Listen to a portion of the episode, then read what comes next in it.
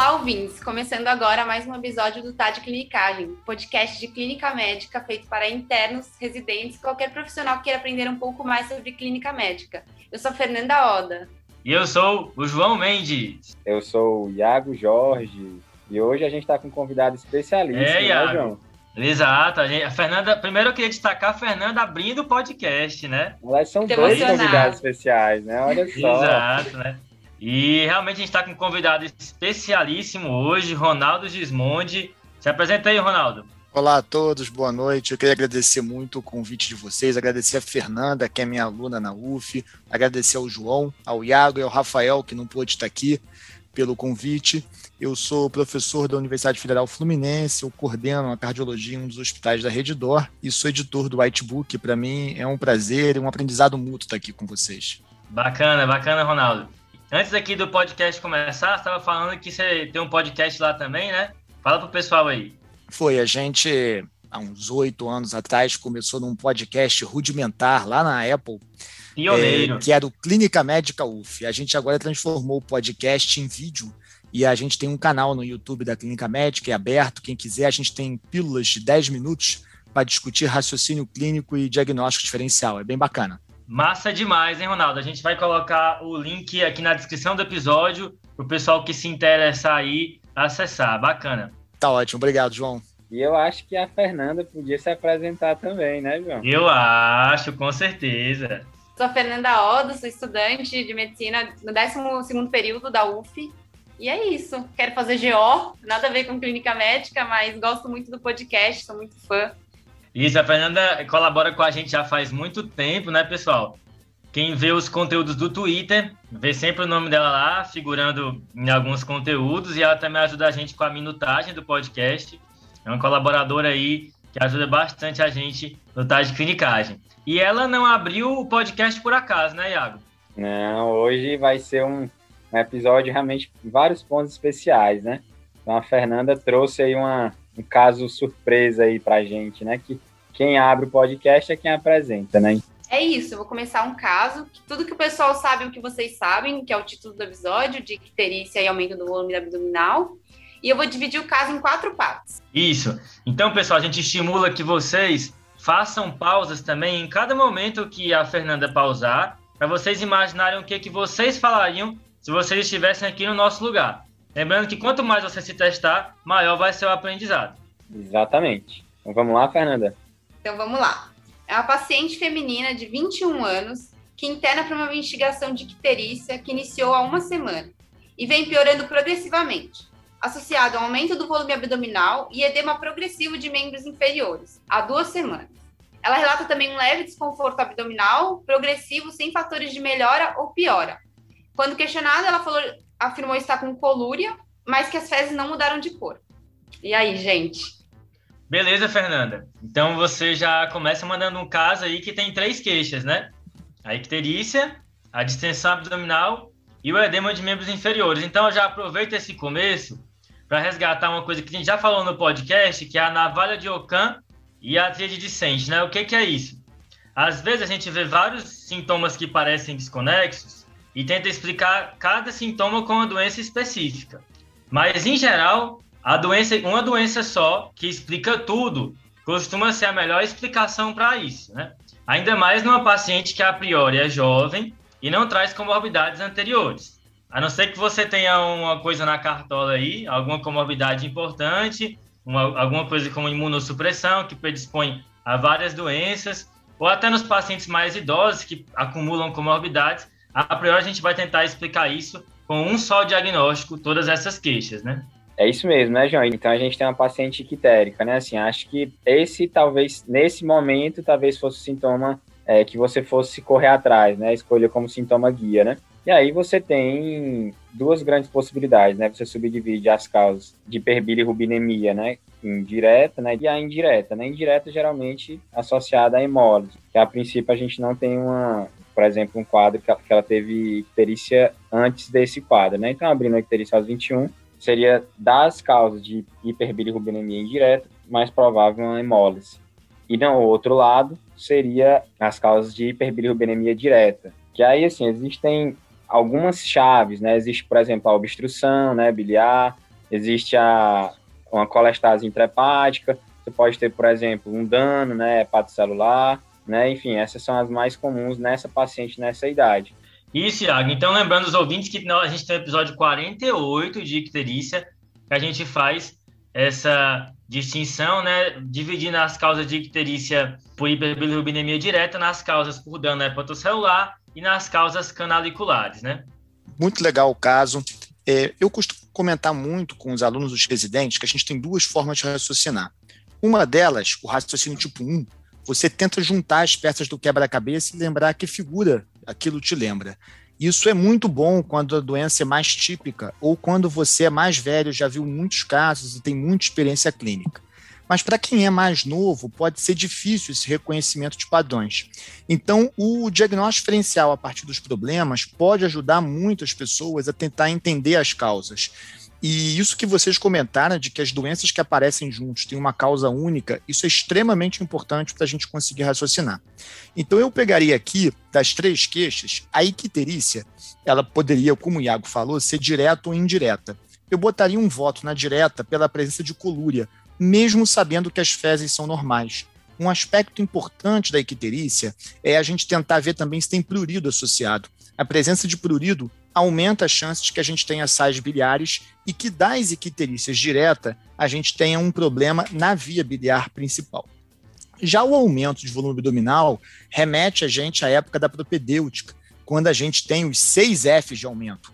Fluide, fatal tumor, fetos, fezes, feto, tudo isso. Acho que pela presença do edema de membros inferiores, a chance de ser fluide é bem grande. Nesse caso, a gente provavelmente daqui a pouco vai entrar numa discussão sobre a ICIT. Quando o médico for examiná-la, a gente deve ter especial atenção à presença de maciçez móvel e o sinal do piparote, que seriam os dois sinais de que a gente poderia ter a ascite como causa. Você ia dar uma dica, né, João? Outra coisa que fala a favor de ser fluido é a rapidez da instalação, né? É uma queixa de sete dias. Se fosse um aumento do volume abdominal por alguma coisa tumoral, a gente esperaria que fosse um aumento do volume abdominal um pouco mais crônico, né? Que eventualmente pode fazer edema de membro inferior quando é um tumor pélvico por atrapalhar a drenagem, mas com essa temporalidade direciona mais para fluido mesmo. Pensando em fluido, a presença de edema em membros de membros inferiores com um fluido de encerosa leva a gente a pensar que tem uma nasarca. E entre as causas mais comuns de anasarca, a gente tem a insuficiência cardíaca, a cirrose com a hipertensão porta e das causas renais, a síndrome nefrótica se sobressai. A forma de aparecimento do edema é muito importante. Na IC, a gente tende a ter um edema ascendente, que faz ortopneia, dispneia paroxística noturna. A ascite é a última coisa. O edema da nefrose, ele costuma ser um edema que predomina no corpo todo, já desde a manhã. O face chama muito atenção. Enquanto que quando a gente tem um maicite mais proeminente e depois o edema aparece, a gente talvez possa ter nas causas do fígado, né, cirrose, hipertensão porta, uma etiologia mais provável aí que vai ajudar a gente. Isso aí. Então, marcando esse mnemônico famoso aí para os nossos ouvintes, né, das causas de distensão abdominal, né? São seis Fs. Vamos lá. O primeiro de fluido, e aqui entra a CIT, mas eventualmente até um bestigoma, que também não deixa de ser fluido. Flato, que é o segundo. Fezes, seria o terceiro F. Feto, o quarto F, lembrar da frase icônica do TDC, né? Um beta-HCG e um copo d'água a gente não nega a ninguém. Um outro F aí de FET. E o sexto F, que é de fatal tumor, né? Tumor fatal, que é, pode ser o ovário, mas outras neoplasias eventualmente também fazem distensão abdominal. Queria contar um caso que aconteceu quando eu era interno, de uma ascite que pulsava. E todo mundo no hospital ficou intrigado com esse caso. Era uma ascite que pulsava e, e era muito estranho, né? A ascite pulsando. Até que descobriu-se depois que era um grande tumor ovariano que se confundiu na imagem como se fosse uma ascite. E como é uma, uma coisa encapsulada, ele repousava por cima da aorta e sofria o um impacto e transmitia isso para a parede abdominal. Esse caso me marcou muito. Queria lembrar só outras causas de, de aumento do volume abdominal, que são algumas organomegalias, né? Então, um baço muito grande eventualmente faz, um útero com amiomatose importante, e até outra causa que eu também já vi, que é rim policístico. Eventualmente, o rim policístico fica muito grande e pode também cursar com aumento do volume abdominal. Eu já vi, cara, eu já vi um bestigoma que fez um ascite de grande volume, parecia um abdômen gravídico num homem, né? E aí eles encaminharam, estava no UPA, o paciente, um homem de idoso já, um abdômen globoso e com disfunção renal. Um abdômen bem duro, ainda era acadêmico na época, o plantonista resolveu passar uma sonda e saiu litros e litros de urina e o abdômen murchou. Foi muito marcante aquele caso também. É. Voltando ao caso, né, acho que assim, a primeira coisa nesse paciente, talvez, se você já notou que o paciente está equitérico, existe uma chance considerável de você realmente internar, né? Acho que até a Fernanda já comentou. Então, essa é uma percepção que a gente precisa ter, né? Então, sim, o paciente chegou equitérico, independente da causa, muito provavelmente a gente vai precisar investigar e vai precisar tratar isso internado, né? Pode Fala abrir a gaveta e procurar o papel da IH, né? Que talvez é, você precise dele. é o típico, típico caso. E esse é outro, é outro também que dá muita abertura né, a hipóteses diagnósticas. É um caso muito interessante, né? Então, assim, é uma anamnese que você vai colher com bastante tempo. Isso aí, Iago. Só queria destacar uma coisa que a gente falou no episódio de icterícia, que são três causas graves de icterícia e que se há suspeita de uma delas, você tem que ser célere nesse caso, certo? Essas três causas de icterícia que são potencialmente fatais e ma podem matar rápido são as seguintes: colangite, insuficiência hepática fulminante, no caso, e uma hemólise muito grave. Né, uma hemólise muito grave. Então, essas três coisas, se há suspeita de uma dessas três no paciente com icterícia, você tem que correr, porque esse paciente pode precisar de intervenções rápidas. Beleza? Vamos ver se a gente levanta alguma dessas suspeitas aí no caso, né, Fernando? Isso aí. Então tá, vou passar o história patológica pregressa e o exame físico. De HPP, ela tem o diagnóstico de lúpus desde os oito anos e atualmente está em uso de micofenolato, prednisona e hidroxicloroquina, três vezes na semana hidroxicloroquina, com adesão irregular aos medicamentos. Além disso, ela já internou diversas vezes por conta de exacerbação do lúpus. Ela não sabe dizer quantas, mas ela relata que teve um episódio de sífilis e outro de aspergilose disseminada, ambas bem tratadas. Essa hidroxicloroquina aí tá bem prescrita, viu? De história social, ela é tirista social e bebe duas vezes por semana. No exame físico, a frequência cardíaca dela é de 74, PA de 126 por 78, frequência respiratória de 18, saturação de 99% e uma temperatura de 36. Escleras quitéricas, racha malar e no abdômen um baço palpável de aproximadamente 8 centímetros abaixo do grádio costal, indolor à palpação superficial e profunda e com piparote positivo. Os membros inferiores apresentavam um edema de uma cruz em quatro. Fernanda, é, e você pode falar um pouco mais sobre essa história de como é que era esse, esse etilismo dela?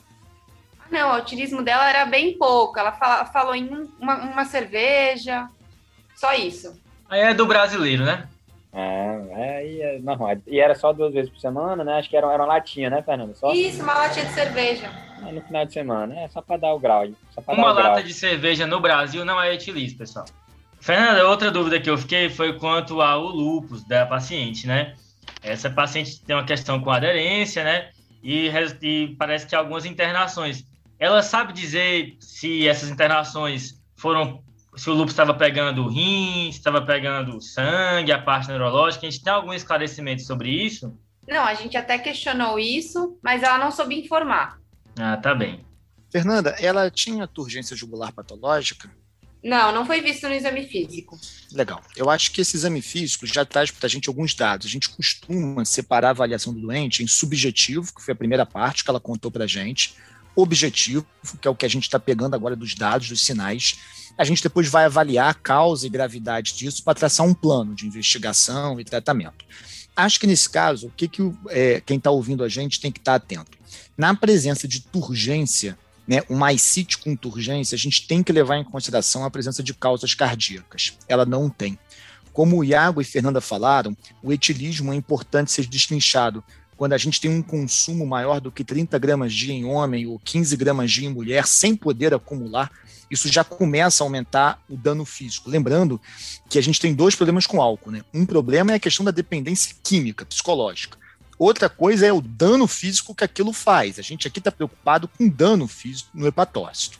E lembrando para os ouvintes que é, você pode ter ascite no contexto de cirrose por álcool, mas a própria hepatite alcoólica por si só também pode fazer ascite mesmo na ausência de cirrose. Essa paciente é nova ainda para ter cirrose alcoólica, apesar de que a carga etílica dela fala, fala muito contra, mas só queria lembrar isso daí. Perfeito. A gente aqui também começa a ficar preocupado com outras informações da história pregressa. Por exemplo, o lupus, ele tende a recorrer com padrões semelhantes. Se ela tem um lupus que está tomando micofenolato, ela provavelmente teve alguma lesão orgânica mais grave. Em geral, o lupus que é cutâneo articular, a gente trata com azatioprina ou com metrexate. Sugere uma lesão visceral. A lesão renal, a lesão neurológica e a miocárdica são as que mais preocupam. Então, saber se teve isso no passado é bacana. A paciente não sabia informar, mas se porventura vocês tiverem acesso a dados do passado, isso pode ajudar vocês no diagnóstico diferencial. A presença de uma aspergilose disseminada é um dado importante. Em algum momento, ela ficou muito imunossuprimida ou porque foi pulsada, ou pelo micofenolato, ou porque tomou outro imunossupressor. E a presença de sífilis no, na história de uma pessoa sempre deve levar a gente a investigar outras ISTs associadas. Então, se eu tenho um VDRL positivo, eu tenho que incluir investigação do anti-HIV, da hepatite B e da hepatite C. Mas eu acho que especificamente no caso dessa moça, a gente já estava entre a icterícia direta e indireta, eu acho que a direta está ganhando vários pontos. Das causas de ICIT, a gente tem nas causas da cirrose com hipertensão porta a causa mais provável, até porque isso combina com a icterícia. Então eu acho que do ponto de vista anatômico, o nosso diagnóstico diferencial vai estar no fígado, na via biliar e no sistema porta. Agora a gente tem que pensar fisiopatologicamente qual lesão aconteceu ali. Se é uma lesão infecciosa, se é uma lesão neoplásica, se é uma lesão inflamatória e se ela é inflamatória autoimune ou não. A presença de lupus vai fazer com que seja obrigatório com que a gente descarte um dano autoimune. Mas isso não quer dizer que ela possa ter outra doença, como, por exemplo, dano pelo álcool, que não parece importante, ou uma hepatite viral crônica. Exatamente. Uma coisa que chama atenção para a atividade é o rash, né? O rash malar que a paciente também tem. Isso contribui com a possibilidade de atividade do lúpus, né? E vale a pena investigar essa possibilidade com exames complementares, além do, do exame físico com a paciente, né? Uma coisa que chama a atenção é o baço dela, né? Que numa paciente que tem lúpus né, e está com icterícia, deve levantar a suspeita de anemia hemolítica. Então, pessoal, assim, acho que algumas coisas nesse caso eu achei fantástico, o Ronaldo comentou, que é o método SOAP, né? Acho que esse é um artigo publicado no New England, na década de 60. Ele organiza isso eu acho que ele é muito bom para a gente organizar alguns pensamentos, né? Como é que ele funciona, o método SOAP? O S né, é de subjetivo, e aí eu achei interessante porque tem alguns dados que são realmente subjetivos. E na hora que você vai raciocinar em cima deles, você tem que saber que eles trazem um certo grau de incerteza inerentes a eles, né? Por exemplo, essa colúria a gente não viu. E outra coisa do subjetivo é essa história de sífilis, né? Será que não era um VDRL positivo que as pessoas encararam como sífilis e que poderia ser, na verdade, uma, uma causa de, de VDRL, um falso positivo? Né, que, que passa algumas pela cabeça, né, uma síndrome do anticorpo antifosfolípide, né, que aí poderia cursar com eventos trombóticos, uma causa, né, para esse quadro dela, uma trombose de veias suprahepáticas, né, que aí algumas vezes causar síndrome de Budd-Chiari, que pode cursar com a, com a ascite de grande monta, de rápida evolução, do abdominal, icterícia, teria que ver com a monta, né, confirmar, acho que antes a gente precisaria também confirmar que é uma hiperbilirrubinemia direta, né? E o baço é que não costumaria crescer tão rápido, né? Agora, pessoal, teve uma coisa aqui que a gente deixou passar, né? Uma mulher jovem no Brasil, que é data da última menstruação, né? Você tem esse dado aí, Fernanda? Então, a menstru... menstruou faz 15 dias, é, nada de relevante, mas e o exame laboratorial, outros exames complementares, o que, que vocês vão querer? Ótimo. Esse é um ponto importante para a gente fazer. É, eu acho que um treinamento muito bom para todo mundo que está ouvindo é isso. Você ouve a história, você coleta os dados do exame clínico e você tem que treinar o que é mais, o que é menos provável, que foi o que a gente fez juntos, e que exames você vai pedir. Porque em muitas situações nossas de atendimento, de ambulatório, de pronto-socorro, tudo que a gente vai ter é o que a pessoa conta e o que a gente vê. E eu acho que nesse momento eu costumo separar a propedêutica em patologia clínica e imagem, né? São os dois grandes grupos de exames complementares. E a gente tem que escolher os exames com base em custo, disponibilidade, riscos, mas não pode ser tão simples a ponto de ser fútil, nem sempre dá para fazer o padrão ouro, por questões de invasividade ou custo. Eu acho que no caso da patologia clínica, hemograma e bioquímica para todo mundo que está com uma doença grave. E nesse caso, a gente não pode perder o hepatograma. Então, TGO e TGP para lesão hepatocelular, fosfatase alcalina e gama-GT para lesão da via biliar, bilirrubina, TAP e albumina para função hepática per se. E a gente vai ter que incrementar o laboratório com anti-HIV, anti-HCV inicialmente total, o anti-HBS, anti-HBC total e o HBsAg, para a gente ver as co-infecções que andam de mão dadas com a sífilis. Vamos precisar de marcadores inflamatórios, eu uso muito a proteína C reativa para as coisas agudas, o VHS e a relação albumina-globulina para as coisas mais crônicas. E eu acho que nesse caso, um painel autoimune, especialmente para colagenose, é bacana. A história de lupus dela me parece bem amarrada. Então eu acredito que o diagnóstico seja esse. Mas a gente sabe que no lupus, o anti-DNA e o complemento, assim como a anemia, podem ser marcadores que têm relação com a atividade da doença. Então eu não deixaria de pedi-los. No lupus também é de bom grado a gente ter um EAS, porque porventura aparece ali uma hematura, um cilindro, algum sinal de dano renal, mesmo que assintomático. É, apesar da gente achar que a colúria é da icterícia, eu acho que às vezes um sangramento pode misturar e vale a pena a gente ter ali. Então, de patologia clínica, eu acho que esse é, é, é, é, é o grande dado. Fala aí, João. O EAS, que é o exame que você diz de onde você é, pela maneira como é que se chama ele, né? Lá no Ceará chama sumário de urina Aqui no, em São Paulo chama diferente, né, Iago? Cara, aqui é a urina 1. Cara, isso, eu tô sabendo. Eu... eu... sempre me surpreendo com isso. E o pior, João, é que eu tô, eu tava tentando, enquanto tava falando, eu fiquei preocupado agora. E eu tô quase que me lembro mais como é que o pessoal chama no Ceará, né, cara? A gente já tá aqui no Estamos há muito tempo fora, né? Estamos há muito tempo já, fora. Já são quase, vai fazer quatro anos como médico aqui em São Paulo, e lá eu fiquei nove meses como médico só, né? Então, cara. Agora, uma coisa que o Ronaldo falou que é bem interessante é que talvez essa colúria seja, na verdade, uma hematúria. E aí, falarei a favor de atividade lúpica, né? Pensando em algum acometimento glomerular. Complementando, acho que a avaliação aí de alguma possível atividade, a gente valeria a pena também pedir uma radiografia de tórax, às vezes vem um derraminho ali diminuto, então acometimento de serosa pode falar a favor. Eu pediria também o FTABS, porque a gente já mata a dúvida do Iago se aquele VDRL mesmo foi na malandragem ou não.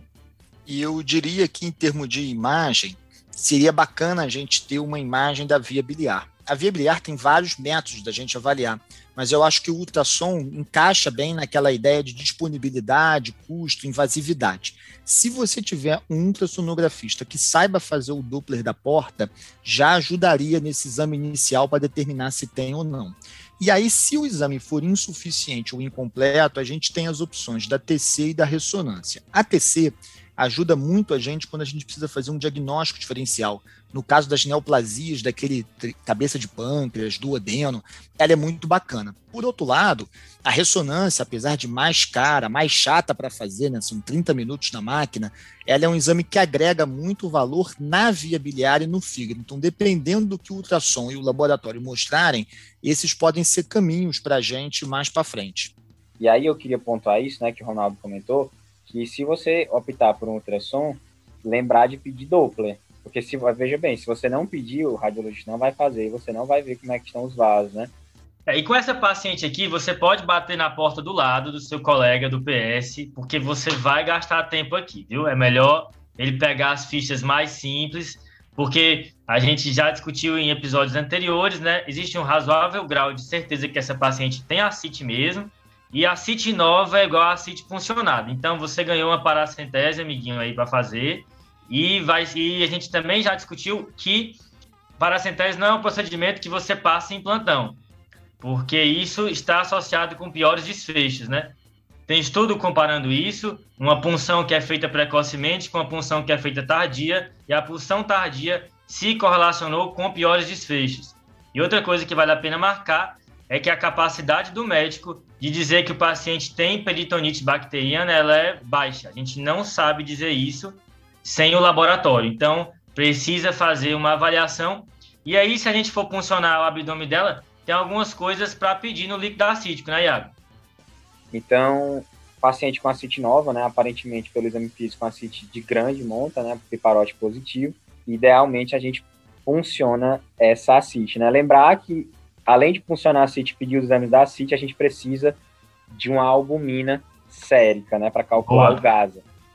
E aí na, no líquido da a gente pede proteína total e albumina e a celularidade total e diferencial. Esses são exames básicos que você vai pedir para toda e qualquer acite que você funcionar. E aí existem algumas situações especiais. Por exemplo, se você o paciente é cirrótico, então assim, sempre você vai pedir, por exemplo, GRAM e cultura, né? Pensando na possibilidade de uma peritonite bacteriana espontânea, né? Existem outras possibilidades de exames é, que você pede de acordo com a sua suspeita. Por exemplo, a histologia oncótica, né? Se você estiver suspeitando de um câncer, você pode, por exemplo, um, um ADA, né? O que, que é o ADA, João? É a atividade de adenosina desaminada. Eu aprendi no episódio de líquido acítico, eu não sabia, quem me contou foi o Rafael. E ela vem positiva no, no, no caso de um acite por tuberculose, né? Que eu não descartaria nesse caso dela. Uma dica importante para o pessoal é que, nesse caso específico, se a gente tiver uma linfopenia importante, ou por um HIV associado, ou pelo lúpus, pelo micofenolato, a gente pode ter uma sensibilidade menor do ADA, né?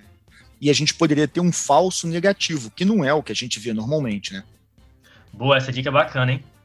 É, então, pessoal, resumindo, a gente pediu todos os exames que existem na medicina, né? Se não vier nada de alterado, não sei o que Alta. Que gente... Alta, é, pronto. É, eu acho que, só lembrando agora também, é só um a mais, umzinho a mais, né? É o DHL, né? Ele é um marcador de, de hemólise, eu acho que vale a pena a gente ter também, que além da bilirrubina indireta, que também vai ser um sinal, mas eu acho que, e o reticulócitos, né? Acho que essa paciente também vale a pena a gente ter um reticulócitos. Boa. Entrega o ouro aí, Fernanda. Brilha, Fernanda. Então, de laboratório, a gente tem um hemograma com hemoglobina de 10,6, VCM de 76, HCM de 25, um leuco de 4 mil e plaquetas de 55 mil. Ureia de 19, creatinina de 0,87, albumina de 3,2, bilirrubina total de 10,49, com, com predomínio de bilirrubina direta, de 8, glicose de 93 e LDH de 327. A gente fez também PTT e NR, o PTT de 1,27 e NR de 1,44. Fosfatase alcalina de 157, gama GT de 209, TGO 140, TGP 138, um PCR de 1,68 e VHS de 33. E as sorologias, Fernanda, saíram? Então, sorologias saíram sim. Todas vieram negativas. Só veio um VDRL de 1 para 2, que provavelmente é uma cicatriz. Ok. Então, continuando, no EAS tem proteinúria, bilirrubinúria e na sedimentoscopia, hematúria de 10 a 12 hemácias por campo. E, Fernando, e aí, o pessoal funcionou? O que que veio na, no líquido acítico? O pessoal funcionou sim, e veio um líquido acítico que mostrou 95 leucócitos com 65 polinucleares, 35 mononucleares.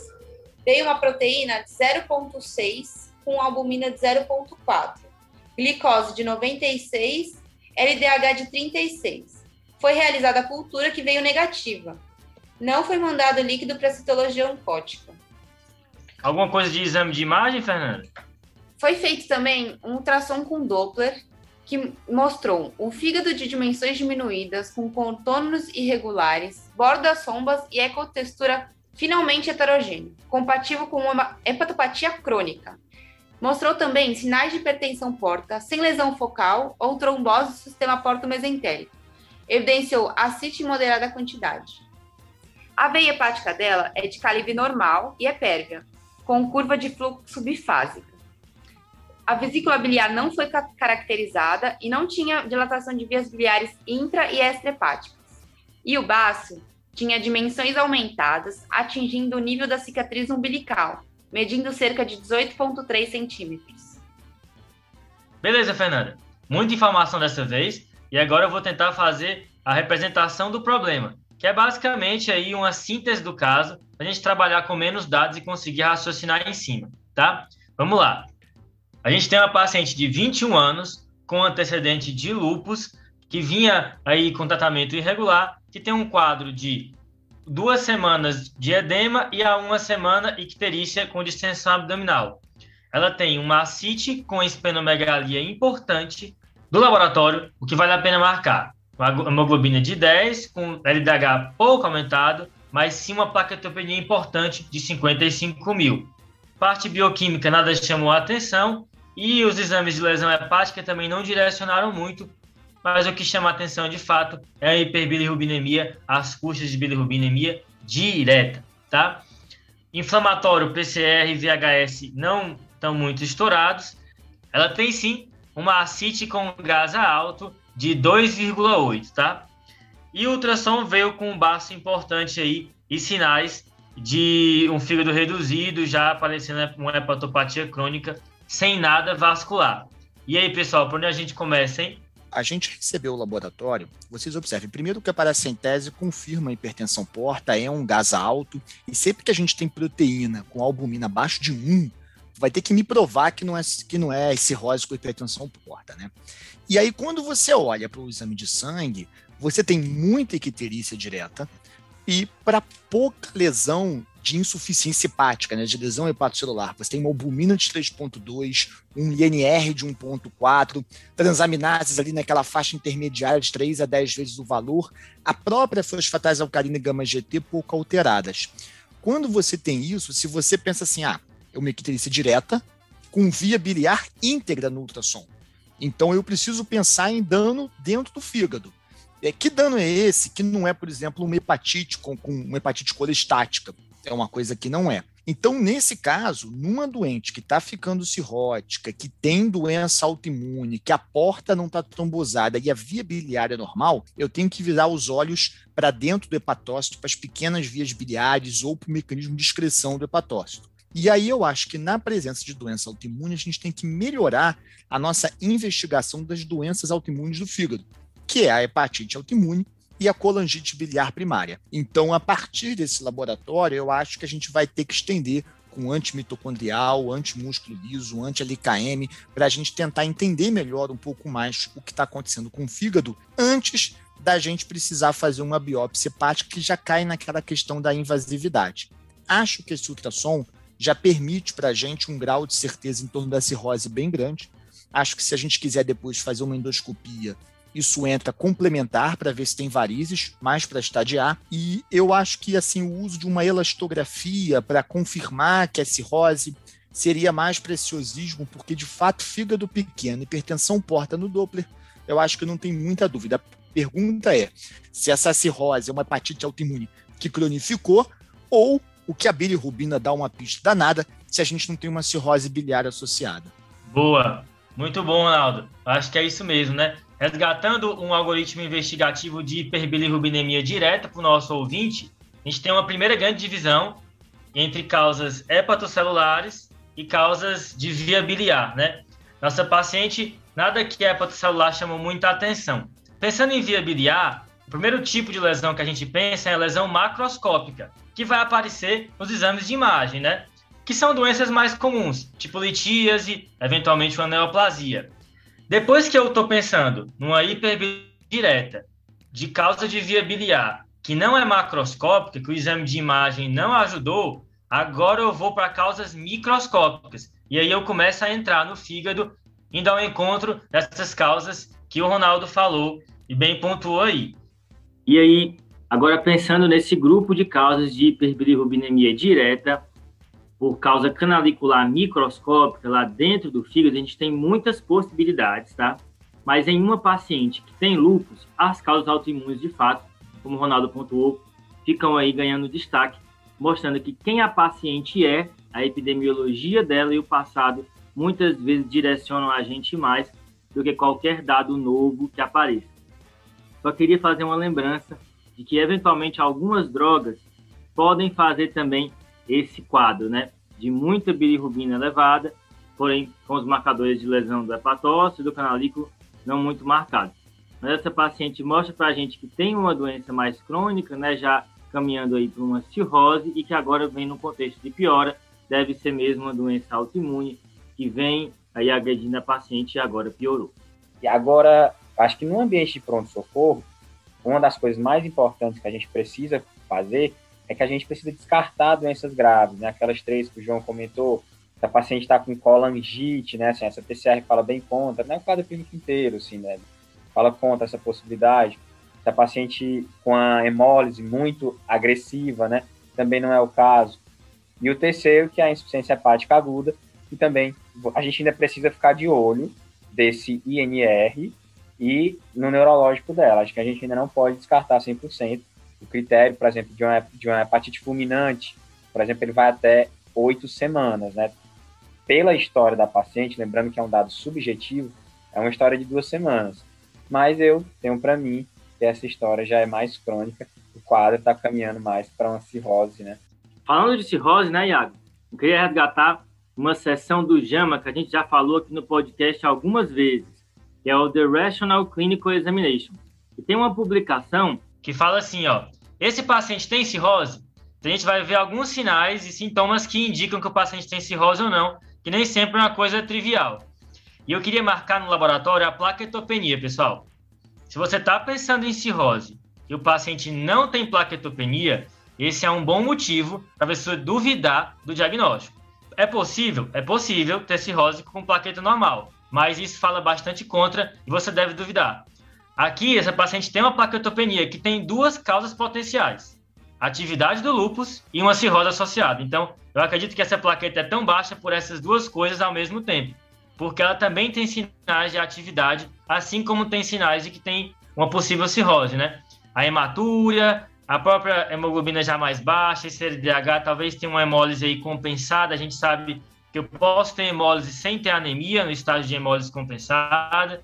Então, o Hashimala também fala a favor. Uma boa hipótese para esse caso é uma paciente que tem lúpus, que está em atividade, que desenvolveu como complicação um, uma hepatopatia autoimune e está evoluindo nesse contexto de complicação. E marcando também aqui que o desempenho do antimitocôndrio é muito bom, né? É um exame com alta sensibilidade e especificidade, na presença de um quadro clínico sugestivo, associado com esse exame positivo, você pode fazer o diagnóstico mesmo sem a biópsia. E, e, só um detalhe, nesse caso, que uma coisa que chama a atenção é o tamanho desse baço, né? Um baço assim, na altura da, da cicatriz umbilical, uma categoria que a gente coloca de esplenomegalia maciça. Não parece tanto com o quadro, acho que eu colocaria essa informação no bolso e ficaria de olho o que, que viria esses exames, né? Que a gente vai pedir agora, né? Os autoanticorpos, vindo positivo, a gente vai por esse caminho. Vindo negativo, olharia com carinho para esse baço. É, eu acho que esse comentário do Baço foi um pouco de clubismo, tá?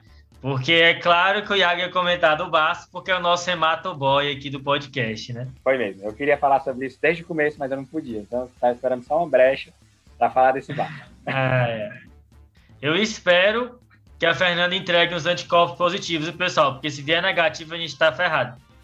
Então, quanto ao baço, foi feita investigação até com o mielograma e não foi achado, mas não foi achado nada de relevante. Esse ba... Então, essa esplenomegalia, Fernanda, era, era, já era sabida ou foi investigada agora nessa investigação? Tem um exame de imagem, só que nunca investigaram. Na internação passada, investigaram com esse mielograma e não, não acharam nada. Esse é o velho, é o basal dela, né? Essa, esse queixo aí que a galera entrega. Esse Glasgow 8 é o basal dele. Quanto aos anticorpos, tanto o antimusculo liso quanto o antimitocôndria vieram positivos e o LKM1 também foi pesquisado e veio negativo. Então ela foi tratada com imunossupressão, com o aumento da prednisona e a icatahegrid. É, então ficou de diagnóstico final uma hepatite autoimune com uma colangite biliar primária numa paciente lúpica. Muito bom esse caso, viu? Boa, né? rapaz. né? É, rapaz teve um momento de tensão aí na hora dos exames, né? Um, esse Barça aí deu uma, uma batida em todo mundo, mas eu acho que o Ronaldo foi em cima e pegou a pista de uma icterícia de fato desproporcional para o caso, né? Eu acho que essa hipótese, João, que você levantou também da sobreposição de hepatite autoimune com colangite primária é muito importante, até porque isso tem uma implicação no tratamento, né? A gente tende a puxar mais o corticoide para hepatite autoimune, se pensa em cirrose biliar, dá o ácido ursodeoxicólico, e a grande dúvida para frente dessa moça, como o Fernanda levantou, é se a equitrícia regredir. Porque se a ictrícia não regride e ela começa a perder fígado, ela já tem um fígado crônico, né? Então ela vai acabar caminhando muito jovem ainda para um transplante. Mas a regressão com o tratamento nos dá a esperança aí de tentar, pelo menos parcialmente, evitar novas agressões. Então, um caso realmente muito bacana. Boa. Esse, esse ponto é bem interessante, né? A gente usa a bilirrubina como marcador de função hepática. Mas no paciente que tem uma doença que é inerentemente colestática, bagunça um pouco essa avaliação, que você não sabe se é da doença ou se é a função que já não está boa, né? Essa paciente merece também uma endoscopia, procurando varizes, né? Também é, é bem pertinente para o caso. Então, muito bom esse caso, né? Acho que assim, já é o terceiro caso, né, João? Se eu não estiver enganado, que a gente aborda é, doenças hepáticas, né? Teve um lá no comecinho com o Fábio, né? De isso, episódio 9, tá? Com o Fábio Azevedo, um caso clínico de lesão hepática a esclarecer. E aí, nesse, nesse caso, né, tinha TJ e TGP estourada, né, João? Exato, foi um caso bacana, vale a pena conferir. Aí depois a gente teve o episódio de caso clínico de icterícia, né, episódio... 48, um caso que eu apresentei, confiram lá. E o diagnóstico é surpreendente, né, João? É surpreendente, uma doença que gosta de driblar a gente. Eita, mas sem spoiler, né? Teve também, né, como a gente já tinha comentado, o episódio de TDC Lab, né, que é o episódio 25. Já é o terceiro caso que a gente coloca, né, de alteração hepática. E esse aqui também já de outra síndrome hepática, né, complementar que a gente já discutiu. Muito bom, queria agradecer a Fernanda, né, porque trouxe um caso muito bacana aí para a gente discutir. E agradecer o. Eu vou agradecer o Ronaldo já convidando para o próximo, porque eu gostei muito né, da discussão dele. E ficamos aqui com um gostinho de Excelente. Mais, né? Muito obrigado. Valeu, eu agradeço. Obrigado. Exato. E tem o desafio da semana passada, né, Iago? É isso aí, João. É um desafio lançado pelo Pedro, né? Era uma mulher de 23 anos que ela correu uma maratona e aí ela convulsionou. Quando ela chegou né, no departamento de emergência, foi visto que ela estava com a hiponatremia. E aí o desafio era como prevenir essa convulsão né, nessa paciente. Isso, Iago, um quadro de encefalopatia hiponatrêmica, né? Paciente tem uma hiponatremia associada a exercícios, que acontece especialmente em quem faz esse tipo de exercício de endurance, né? Longas distâncias de corrida e tudo mais. A recomendação é você se hidratar conforme a sede, evitar beber água fora de uma situação de sede e você pode também utilizar uma reposição de sódio para cada litro de água ingerido, né? Você pode usar isso através de pastilhas de gel com cloreto de sódio. E aí quem acertou a resposta foi o Marcos Henrique Catizani. Ele é médico residente de clínica médica no Hospital Odilon Berens. Hospital Odilon Berens que é lá em Minas Gerais, né? Hospital do Tópicos em Clínica Médica, mais um podcast aí da Podosfera Brasileira. Vale a pena seguir e acompanhar o pessoal do Tópicos em Clínica Médica. Muito bom, hein, João? E quem acertou também foi o Felipe Magalhães, né, do Jaleca. Ele está marcando presença aqui nas respostas dos desafios toda semana, viu, João? Desafio de hiponatremia para o Felipe é clubismo, porque ele é nefro, né? Aí não vale. É, valeu, Felipe. Um abraço. E tem também a Natália Segalho, respondeu lá nos comentários no post do Instagram, orientando aí a reposição com gel de cloreto de sódio. Valeu, Natália. Valeu, abraço. E como é tradição aqui no Tarde Clinicagem, né, o convidado manda o salve dele e também deixa um desafio para ser respondido na próxima semana. Manda aí, Ronaldo. Então, o desafio é: se essa moça tivesse nascido na Bahia, a gente teria uma outra causa de esplenomegalia maciça para perguntar. E eu vou mandar um triplo salve, tá bom? Eu quero agradecer o Rafael pelo convite, a Fernanda, que lembrou de mim e me trouxe para cá, e para a Juliana Velar, que é minha senhora, que é fã de vocês. Boa! A gente agradece muito aí por você ter disponibilizado seu tempo aqui com a gente. Valeu, obrigado. E agora, o salve da Fernanda, né? Vim preparada para esse salve. Quero dar um salve especial para a Lígia, a residente que me ajudou a montar o caso. E um salve também para os meus amigos da faculdade, meu BBB, a gente chama de BBB aqui, que são meus amigos. Valeu, Fernanda. Pessoal, não esqueçam de seguir o Tarde Clinicagem nas redes sociais, tá? Lá no arroba Tarde Clinicagem no Instagram, no Twitter também, a gente posta conteúdo lá. No Twitter também, arroba Tarde Clinicagem, sigam lá. E aí, quem tiver alguma sugestão, algum comentário, alguma dúvida, manda pra gente, né? Pode mandar mensagem no Twitter, no Instagram, pelo e-mail, né? tadeclinicagem.gmail.com. A gente tá, tá sempre à disposição, tá, pessoal? Valeu, pessoal. É isso aí. Falou, falou, valeu, falou. Valeu, obrigado, tá? Falou. Valeu, obrigado. Esse podcast tem como objetivo educação médica não utilize como recomendação. Para isso, procure o seu médico.